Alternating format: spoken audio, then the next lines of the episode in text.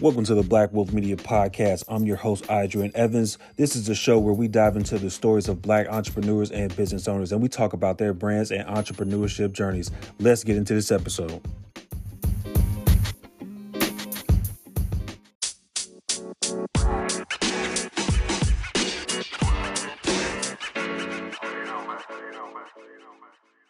Black Wealth Media Podcast. I'm your host, Adrian Evans.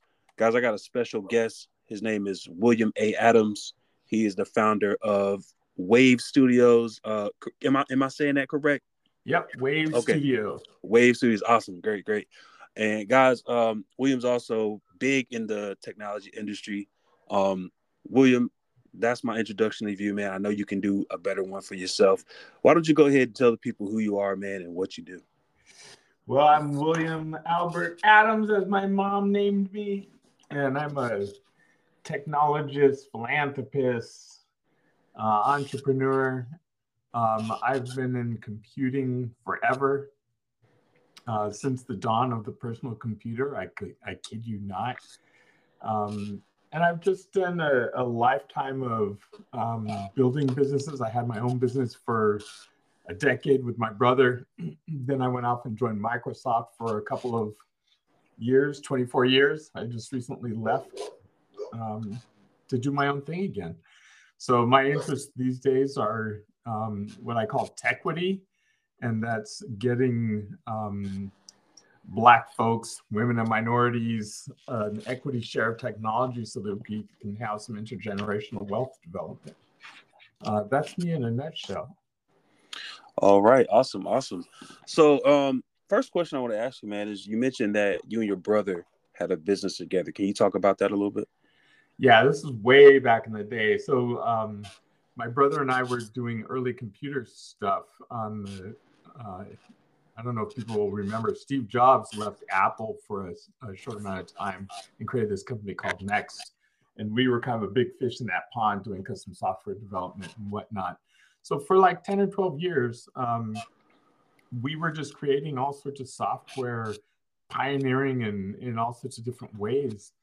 Um, doing some off the shelf stuff, some custom stuff, uh, until we just really couldn't do it anymore. I mean, it was a it was a small pond. We were big fish in a small pond. Yeah. And we did a lot of innovative stuff, which is all cool, but you, you can't pay the rent on cool. so, yeah. so I had to move on and actually go off and, and join the behemoth Microsoft. Uh, my brother carried on with that company for a few more years, and he actually got venture capital and did some um, very interesting stuff. And eventually, he had to wind it down as well. Um, but yeah, that was back in the the very first establishment of that company was like 1984. Okay. Way back, and uh, we we actually got in the Computer History Museum recently. They did a piece on us uh, down in Silicon Valley um, because we were very few there were very few black entrepreneurs in silicon valley yeah. back then. Still today you know. Um, so we're in the computer history museum. That's how that's how far back i go. Well uh, congratulations on that man. Uh, people man y'all definitely got to check that out. That's awesome man. Um, so my next question to you man is how like you know just take me back to the beginning man. Like how exactly did you get into tech Ooh, that yeah, okay. So way, way, way back. Um, my my dad was a typewriter repairman, and this was before we had personal computers. So the closest we had was like desktop calculators were just being invented back then. And I just kind of liked that. I, I saw what he was doing with, you know, just repairing typewriters. So that was kind of interesting. And for some reason, I don't know, uh, I was just kind of this shy, precocious kid and I was into like I had a little chemistry set and I had a little electronics set that I got from Radio Shack. And I would just play with that stuff. And and in my mind, I thought, oh, when I grow up, I'm and I would take apart radios and you know all sorts of TVs. Um, and I liked all that. And so yeah. at, the beginning, I just said, I want to, I'm going to own my own electronics company, you know, um, because we didn't have computers yet. Yeah and then that just turned into my uncle actually gave me a computer, a personal, one of the earliest personal computers. He said, "Here you go." uh, he worked for the Navy, and he had a, other bigger computers. So he gave me his his first personal computer, and that was the beginning. I was like, oh, I can program. I taught myself yeah. how to program, and I just did all sorts of little games and stuff, and you know, absolute control of a, a machine as a 12 year old kid. You know, yeah. Um, that was the beginning. You know, it's like, okay, I did that. I went to UC Berkeley. I learned a couple of things. We started our business. Um, we did software, and we're I was just off to the races from then, and have been for the last 40 years, basically. Yeah, man, that's really cool, man. Um, I I want to know, man, like, what was it like to go from having like no computers to seeing the first computer be created and then actually using it? What was that like for you? Um, for a shy, a shy, precocious kid like me, it was like you know, mana from heaven. like, oh, okay, I don't have to interact with anyone, and I get to make this thing do what I want it to do. That's really cool. Yeah. So you know, and computers are really enabling in that way. Even back then, they weren't very powerful. Yeah. Um, I mean, you have more compute power in your, the remote control for your TV than in the computers we had back then. Yeah. Um, but you could do stuff with them, and that's that. Uh, so I went from not being able to do anything to being able to put stuff on the screen, make sounds, control it with a joystick. You know, that's quite dramatic. I mean, and it, it's separated from the physical world because before that, everything was physical. You play baseball and basketball, yeah. football. You know, it's all very physical. The all the things you do are are physical. And I was into sports and all that.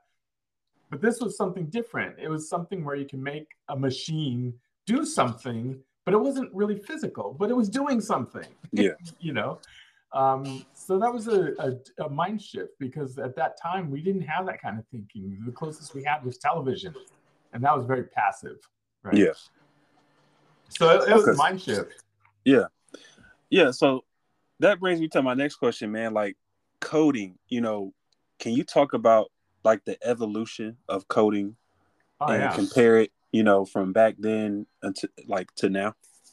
Sure. So back then, coding um, it, it wasn't taught in schools at all because we didn't have computers anyway. So what are you going to teach? Yeah. Um, so I was all self-taught, and everybody I knew who had any kind of personal computer was also self-taught. It wasn't until college that I had any sort of formal education in how to write code. No, that's not true. I, I had one class with um, there's this company called Rockwell International, uh, aerospace company, and they would teach high school kids how to program in Fortran. And this was the key punch days. You know, you type code in, they punch holes in a card, and they load that card into this thing that reads it and, and runs the program. Um, so uh, programming was like that. It was all self-taught.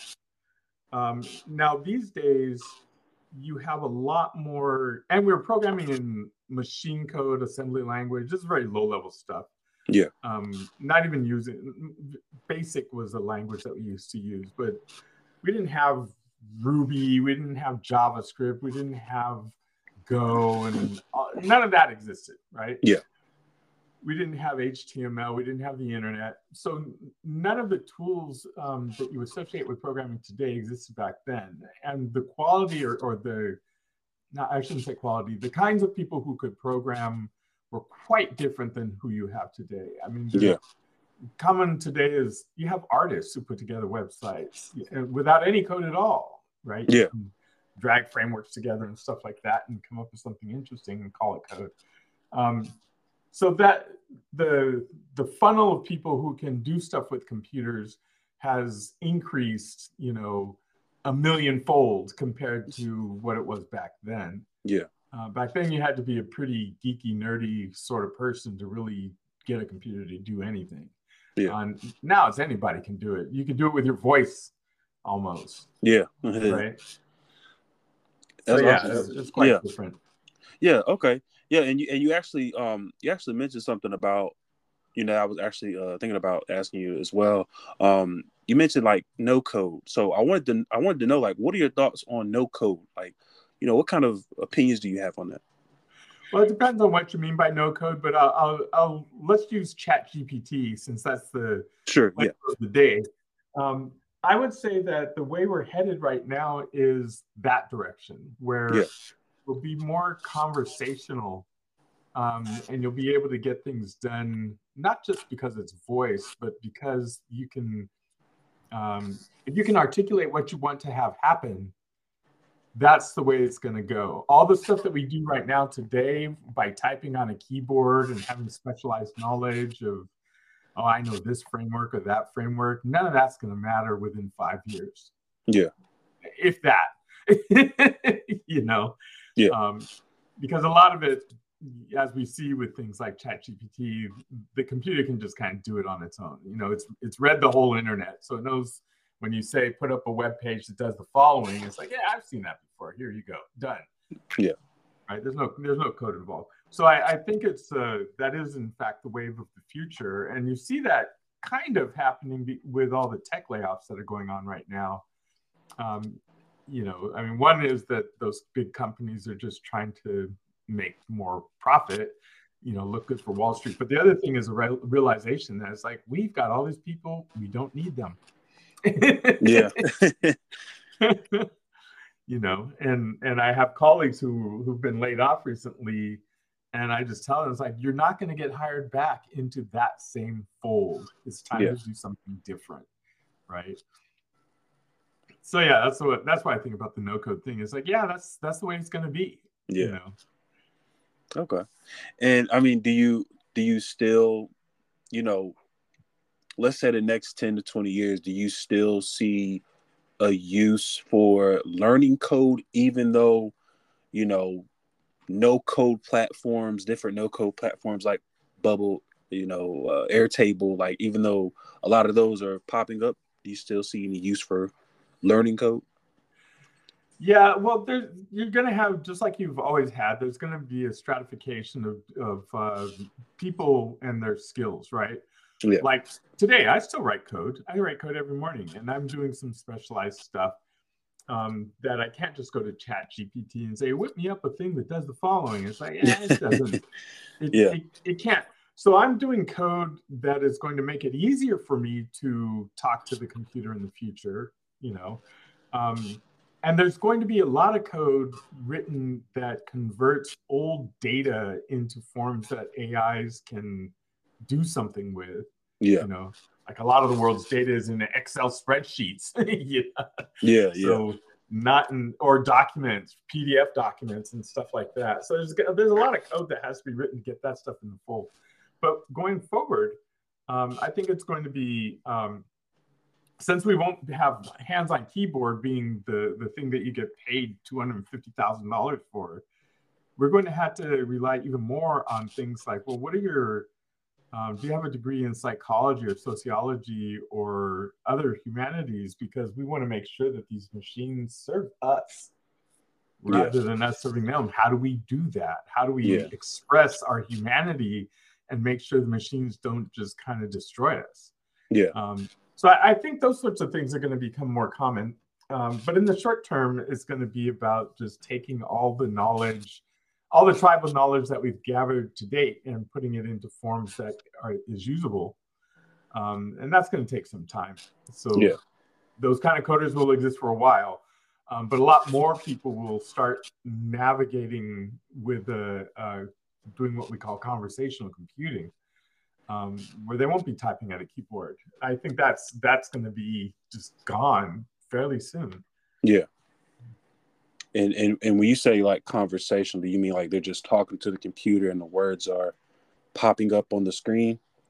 Yeah, or just actions are happening. And a, a, um, a simple example is something like digital assistants will be very common. So you, we scheduled this this uh, podcast that we're doing right now. Yeah, and, and there were people involved in calendars and all this sort of stuff and uh, whatnot in the future, you know, somehow we're going to figure out that we want to connect with each other and we're just going to be casually talking to our digital assistant and say, figure out a time that um, we can get on with Adrian and do his podcast. And yeah. it'll just happen. Right? Yeah. Okay. Yeah. Yeah. And I'll be reminded on my watch.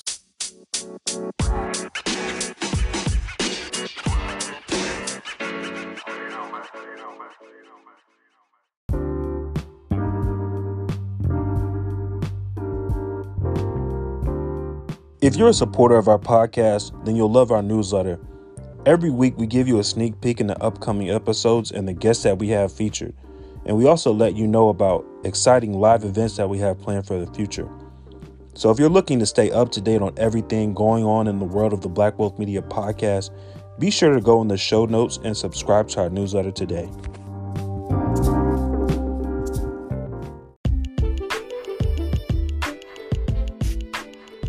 All right, guys, that's the end of this episode. Thanks for sticking around. If you guys really enjoyed this show, please leave a five star review and share this with a friend, family member, or coworker. And if you guys have any suggestions as far as what to talk about on the show and who to review, please email us at blackwealthmedia18 at gmail.com. Again, our email is blackwealthmedia18 at gmail.com. Thank you guys. Until next time.